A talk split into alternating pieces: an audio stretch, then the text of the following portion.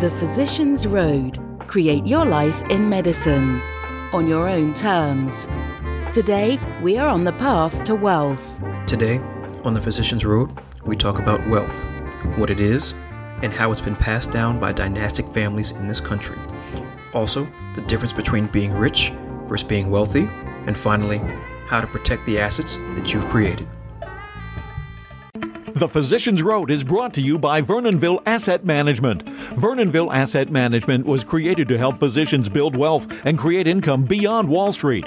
Through our exclusive private investments, doctors can begin to free themselves from the burdensome regulations in healthcare by creating income streams independent of medicine.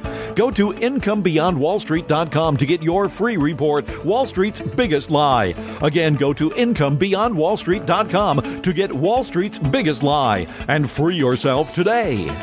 Welcome to the Path to Wealth. I'm Dr. Eric Tate, internal medicine physician and founder of Vernonville Asset Management, a private investment firm that helps physicians and other busy professionals invest in private businesses and real estate. So, what is wealth? You'll get a million different answers from a million different people. But I think the Chris Rock joke sums it up perfectly. He said of the basketball player Shaquille O'Neal, when he was playing, Shaquille O'Neal is rich, but the person who signed Shaquille O'Neal's checks is wealthy. And that is very true. If you think about who the owner of the Lakers were at the time of Shaquille O'Neal's playing days, it was Dr. Jerry Buss.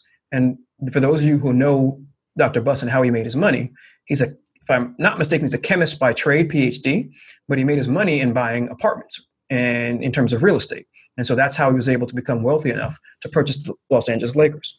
And let's give you another modern day example of how true wealth actually operates within our country. In the late 19th century, there was a second generation immigrant who made his fortune trading stocks while using inside information, which at the time was not illegal. This man then went on to hold prominent positions within the US government and became patriarch of a large American dynastic family whose members went on to fight and die nobly in World War II, become congressmen, senators, and even president of the United States. While having such prominent offspring is a testament to a life focused on public service, what's even more impressive is the fact that the fortune this one man amassed has only grown since his death. It now actively supports over 30 extended family members and gives them the financial wherewithal to continue to pursue these lives of public service. I'm sure you can guess that this is a story about the Kennedy family, but it illustrates an very important principle. By taking money he made early in his life and transferring them to real assets that have generated income for himself and his family for generations, Joe Kennedy was able to create a family wealth dynasty that is lasting well into its fourth generation. With prudent use of asset protection and estate planning structures, he was able to create privacy and avoid massive taxation with a few simple techniques that anyone can employ.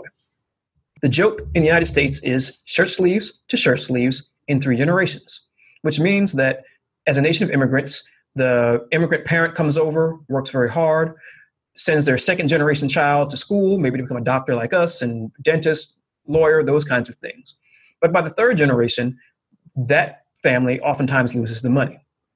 But I argue this reality is because of poor financial literacy and a lack of financial education. So let's start with some very basic financial concepts that we like to use at, at Vernonville Asset Management and build on them over time in subsequent podcasts. Now, mind you, these are our own definitions. And so if you go to a textbook or look around, you're probably not likely to find them, but that's okay. In the end, we create our own kind of vernacular and, and language in and around our investing principles. And as long as they're taking you towards a strategy that you're trying to accomplish, that's all that really matters. And so, one of the big concepts I like to talk about with uh, investors and residents and physicians that I speak to when, I, when I'm out traveling is kind of being rich versus being wealthy, right? And so I, I gave you the Chris Rock joke about it, but there's a deeper level to that that I'd like to explore in terms of how we look at kind of rich versus wealthy. And so for us, having a high income, um, often from labor generated sources, is in many ways how we typify the rich that we think about. And so we think about athletes and entertainers, their income is often tied to a very specific profession or specific ability that they have. And so it's also tied to who they are in terms of uh, their labor and their ability to continue to provide value to other people uh, in the form of their labor.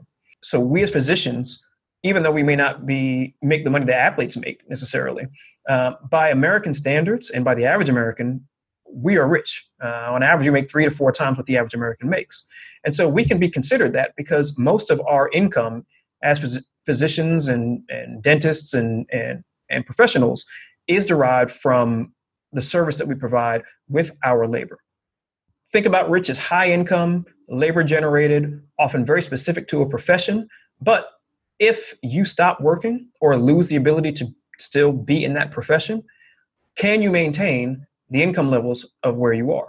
And if we juxtapose that concept with the concept of being wealthy, that's the principle of wealth in terms of how we look at it is one where wealth in our mind should be self replicating, meaning that you don't have to expend the same amount of effort on a continuous basis to continue to reap the benefits and rewards from having accumulated assets that create the wealth. And so you don't have to sell the asset to maintain your standard of living or your ability to spend.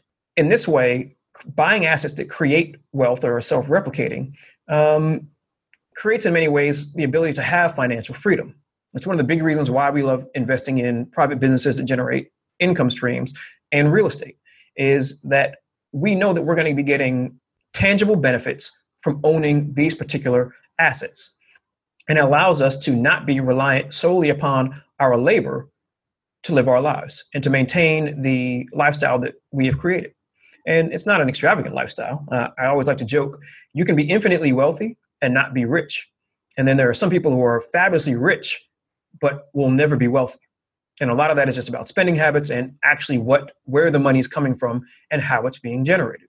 And so this takes us now to the next concept of income versus capital gains.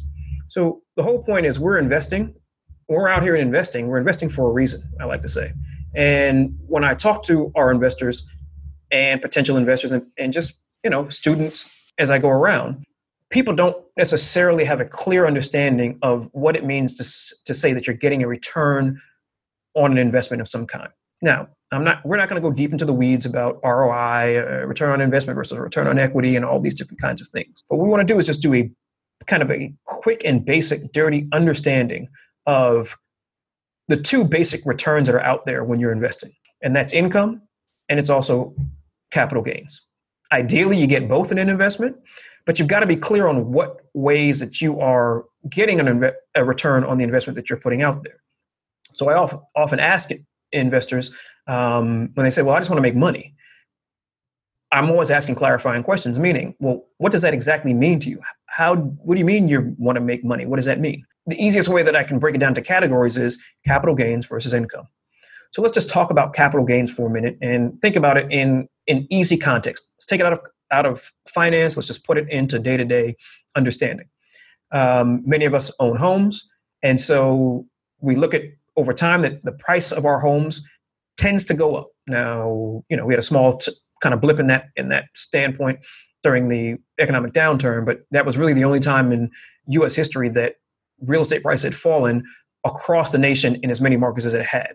Uh, there's always fluctuations here and there depending on which market that you're actually in. But as the price of your home increases, you get essentially what's called a capital gain or an increase kind of in the equity that you have in in the property.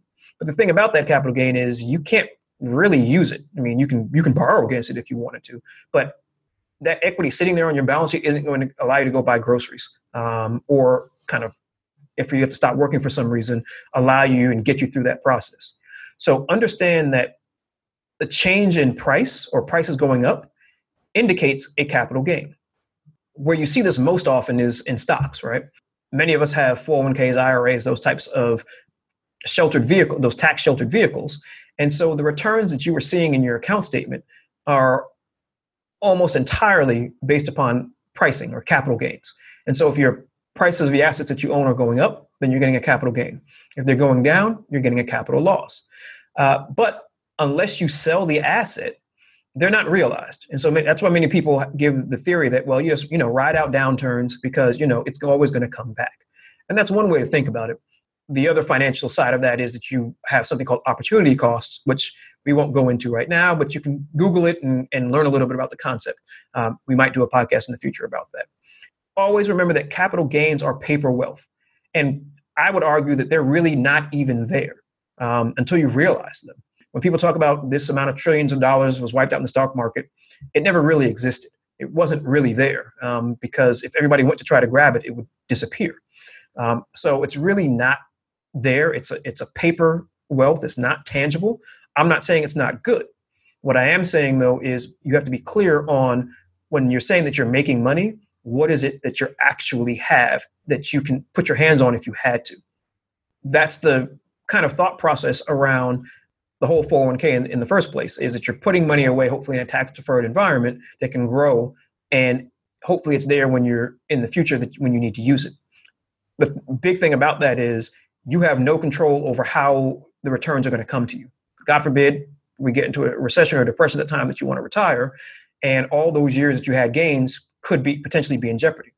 And so again, this isn't a capital gains are bad or good situation. It's you having a clear understanding of what returns look like in your own portfolio.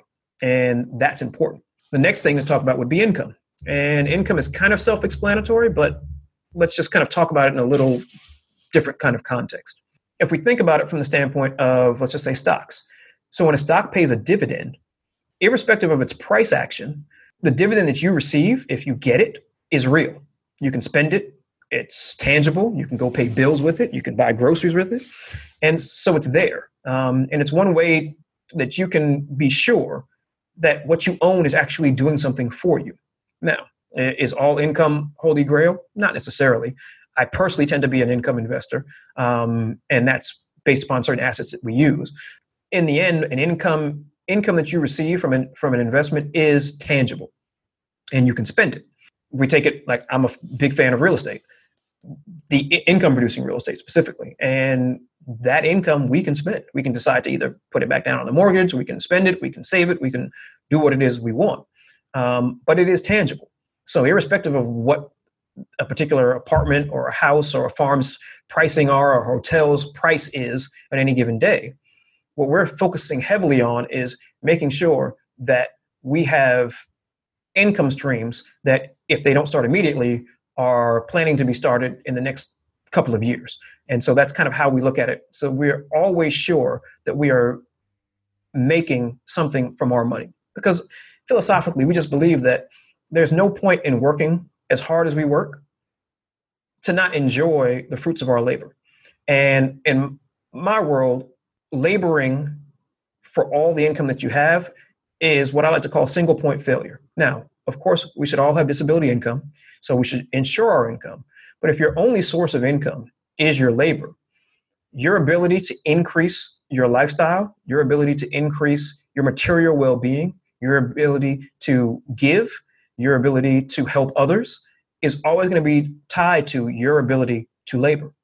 In many ways, we just don't think that that's necessarily the, the best way to live. Now, um, again, I'm not really into getting into debates one way or the other. That's how we live. That's kind of on the path to wealth. That's kind of what we focus on.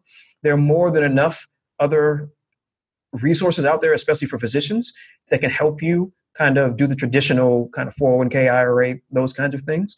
Um, but it's just not something that we ourselves tend to spend a lot of time on um, because it's just not how we want to allocate our capital. And what we're looking to do is to help people who feel the same way, uh, who, who feel that, that there are other ways that they may want to invest in addition to doing um, some of the more traditional things. And so that's why we exist, is to let people know that they're not alone out there in their thought process that, hey, I might want a little bit more control and intentionality around the things that I invest in. And that's what we're here to do. Um, for us, it's really about educating people on their money and making sure that people are able to take control and have a good sense of agency over their own incomes uh, and investments. Uh, I think that we, in many ways, get psyched out in thinking that we're not smart enough, that we're not necessarily quote unquote trained uh, in finances. But I would argue to you that the people that, that are the custodian of most of the money out there are just salespeople. They could not invest themselves they could not make money themselves if it wasn't from taking a percentage of your own money. And that's just kind of how I feel. We want to be kind of a light in the darkness for those who realize that there are other ways that people invest, especially wealthy people. Um, it's very rare that you'll ever find a wealthy person talking about their 401k balances. It's just not something that is done um, because they just don't use them. Um, 401ks are are a quirk in the tax code uh, for the middle class and for upper middle management to be able to sock away a little bit more money. It was never really designed uh, as a retirement vehicle, but again, that's for a different discussion. And so, what we've done now is kind of walk through kind of rich versus wealth. We've talked about the different kinds of returns that you can get in investments, whether it be capital gains or income. And the next thing that we want to tackle, another big subject we're going to spend a lot of time on on the path to wealth, is taxes. And why, in terms of talking about investing, are we going to sit here and talk about taxes? Well, what people don't realize is taxes are your biggest expense. Imagine if you could have one third to one half of all the taxes you've paid over the past three, five, or 10 years. What a difference that would make in terms of your financial position, in terms of the assets that you own. Just think about that. Well, there are ways that you can help to control your taxes um, just by the way that you invest. As a W 2 wage earner, if you're an employee, it can be a little bit difficult in terms of trying to um, mitigate some of your tax liabilities. Uh, but there are ways to do this. And we're going to explore a lot of those subjects here on the path to wealth in terms of how you invest and where you put your money and the benefits that you get from doing that. And so, one big thing that I don't think most people really understand about uh, the tax code is that it's really just a set of incentive structures um, that are put into place. And so, I have a mentor who talks about that. And he just says basically, if you do what the government wants you to do, you can keep your taxes. Uh, it's interesting. Uh, our current president uh, boasts that he doesn't pay any taxes. Well, it's really not true. He doesn't pay federal income taxes uh, at all, but he pays a ton of state and local taxes, property taxes, um, sales taxes, and those kinds of things in terms of his business. And so there's a principle there. And it's funny because the media never asks, well, how doesn't he do that? They always just make the assumption that somehow it's illegal or immoral or all these kinds of things, not understanding that it is perfectly legal. It's sitting there in black and white in the tax code, and that anyone can do it if they decide to use their money and invest in the ways that the government wants you to. And so it's just just look at taxes as, as an incentive structure. And once you learn what things the government wants you to do, just go do them. It's not that difficult, right? I mean, people want to make investing super hard or difficult. It's just not. Just follow what the tax code says and you'll do it. And so don't feel badly. We'll we'll talk about it in, in, in subsequent podcasts, ways that you can do that.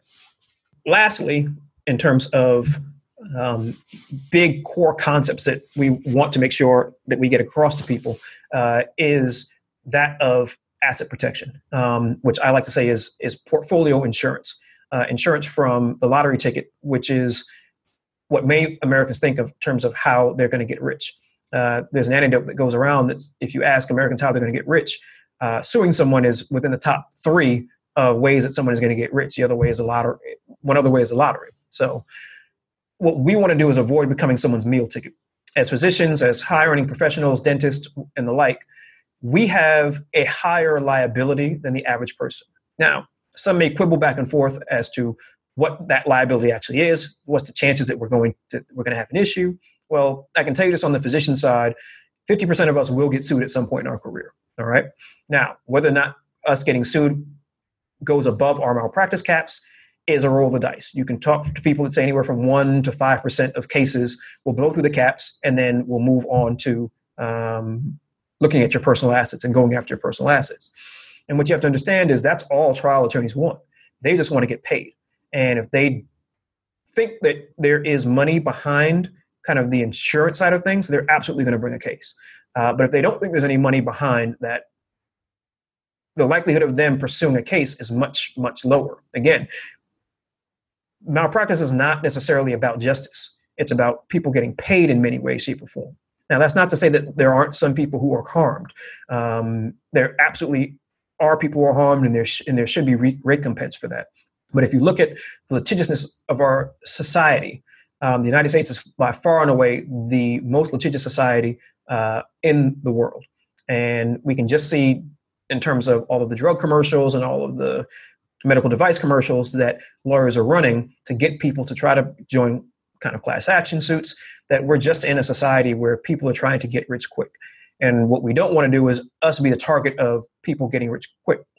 And so what you know what you have to realize about asset protection is it's just insurance. So just like we all have, we all really should have disability insurance. Uh, we should have life insurance if we have children. Uh, I would argue it should be term, uh, but you have to do what's best for your family.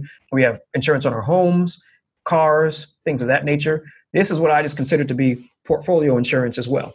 And this is a way to make sure that when people look at you, they're not seeing kind of a goose that can lay a golden egg uh, in many ways.